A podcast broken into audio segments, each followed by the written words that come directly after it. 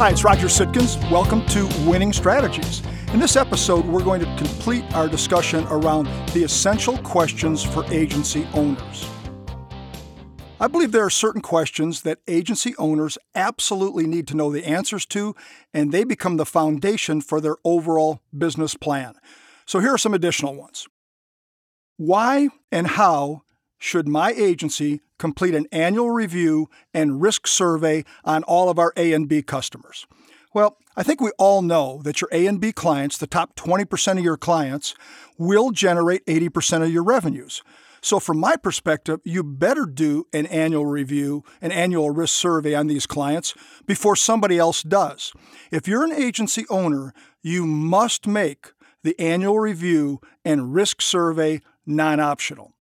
Now, as I've mentioned previously, the greatest, if not only defense you have against commoditization and digital disruption is the risk advice you provide to your clients and future clients. And by the way, there's a great tool that can help you the Rough Notes Advantage Risk Survey Program.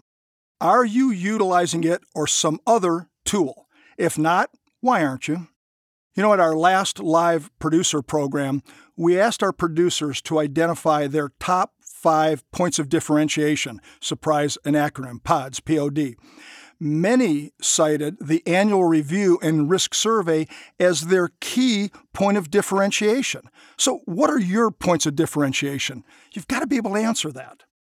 Next, how do you ensure that all of your A and B clients receive an annual services calendar and a stewardship report?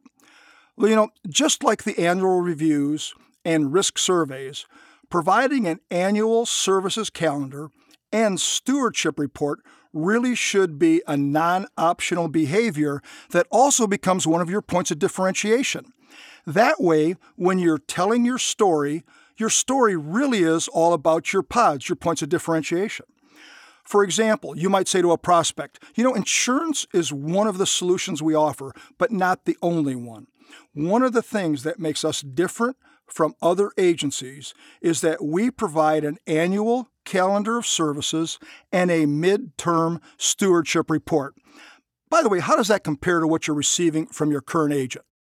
Of course, that's when they'll say they don't get these things from their current agent because they just don't offer them. So there's a point of differentiation. Just don't forget that if you're out there telling your story as part of your point of differentiation, you better do what you say you're going to do. And as I've discussed before, there's promise making and there's promise keeping. Only promise that which you'll actually be able to deliver. Question that gets asked all the time How will we maximize our contingency income? Well, with the better agencies today, the contingency income amounts to somewhere between 8 to 10% of their revenues. Most of them want to do everything they can to maximize it because without that income, their financials wouldn't really be that good. See, most agencies simply can't afford to lose 8 to 10% off their top line. If they did, the only expense they could reduce would be owner's reward. However, there are a number of things you can do to make the most of your contingency income. Now, the first thing we have to do is make sure we're always doing what's right for the client. We do not make a decision on a placement of an account just because of contingency income. But all things being equal, I think this has still got to be something we look at. So we're going to do this by starting with a thorough review of your contingency contracts. Now, some of the other ways you can make the most of contingency income. Well, first of all, negotiate with your carriers. Assuming you're doing the right things with your carriers, your premium volume continues to grow with them, you're probably worth more. You need to try to negotiate a better deal. Now, granted, asking for a better deal doesn't mean you'll get one. On the other hand, I guarantee you'll never get a better deal if you don't ask. What about consolidating the markets or carrier compression, whatever we want to call it? Are you trying to feed too many mouths right now? In a recent major study of a large agency client, we analyzed the written premiums with each one of their carriers leaning towards the consolidation of the markets. We did so by taking the top 20% of the agency's carriers, by the way, including any wholesalers or E&S writers, and calculating the percent of revenue that comes from them. Guess what the figure was? Exactly 80%. So I rest my case. the 80 20 is real. It's a fact of nature. There's a predictable imbalance in the universe. Deal with it and move on. While the results may have shocked no one, they supported our belief in the need to consolidate markets. You can't feed everybody. What about tracking our results? Once you've embraced the decision to consolidate markets and negotiate better contracts, the next step is to track your results on a monthly basis. Now, the problem is most agencies don't track their production by month, by carrier, and therefore contingency income typically isn't part of the equation when deciding on the placement of insurance. Once again, I must make it clear here that the client's best interest must come first.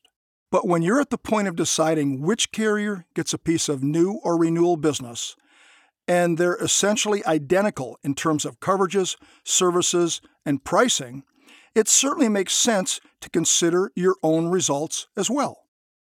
Something I talk about all the time with agencies is operating profit. So, a big question how do we create an operating profit of at least 33%? Now, remember, operating profit does not include investment or contingency income. Now, I know that may be the thousandth time you've heard that, but do you really look at it that way? The only way you can earn a 33% operating profit is to limit your expenses to 67% of operating revenues. Gee, what a blinding flash of the obvious. Another key to boosting your operating profit is to focus on increasing your revenue per employee, your revenue per client, your revenue per producer, and of course, retention. What are you doing to increase all of these? It is critical that you focus on all of them if you want to see those operating profits really go up. Here's a big one for all of us to think about. How will you perpetuate your books of business?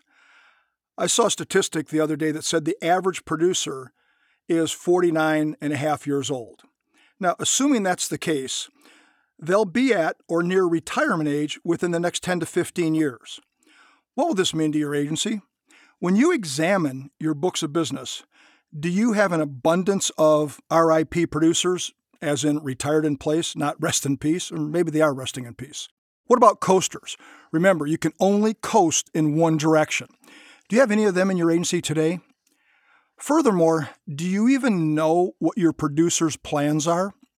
Some of them may tell you they want to spend their career there and literally die at their desk. By the way, others already have, you just don't know it. Have you ever mentioned to your producers that you are formulating a three to five year outlook for your agency and wondered what their plans were for that time frame? You know, whether you're an owner or not, as an agency producer, you owe it to your colleagues to share with them how much longer you expect to be there.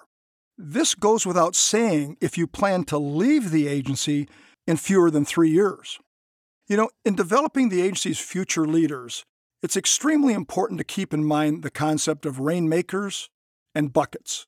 This means identifying the young producers who will go on calls with the senior producers, get to know their accounts, and work closely with them on these accounts for the next two to three years.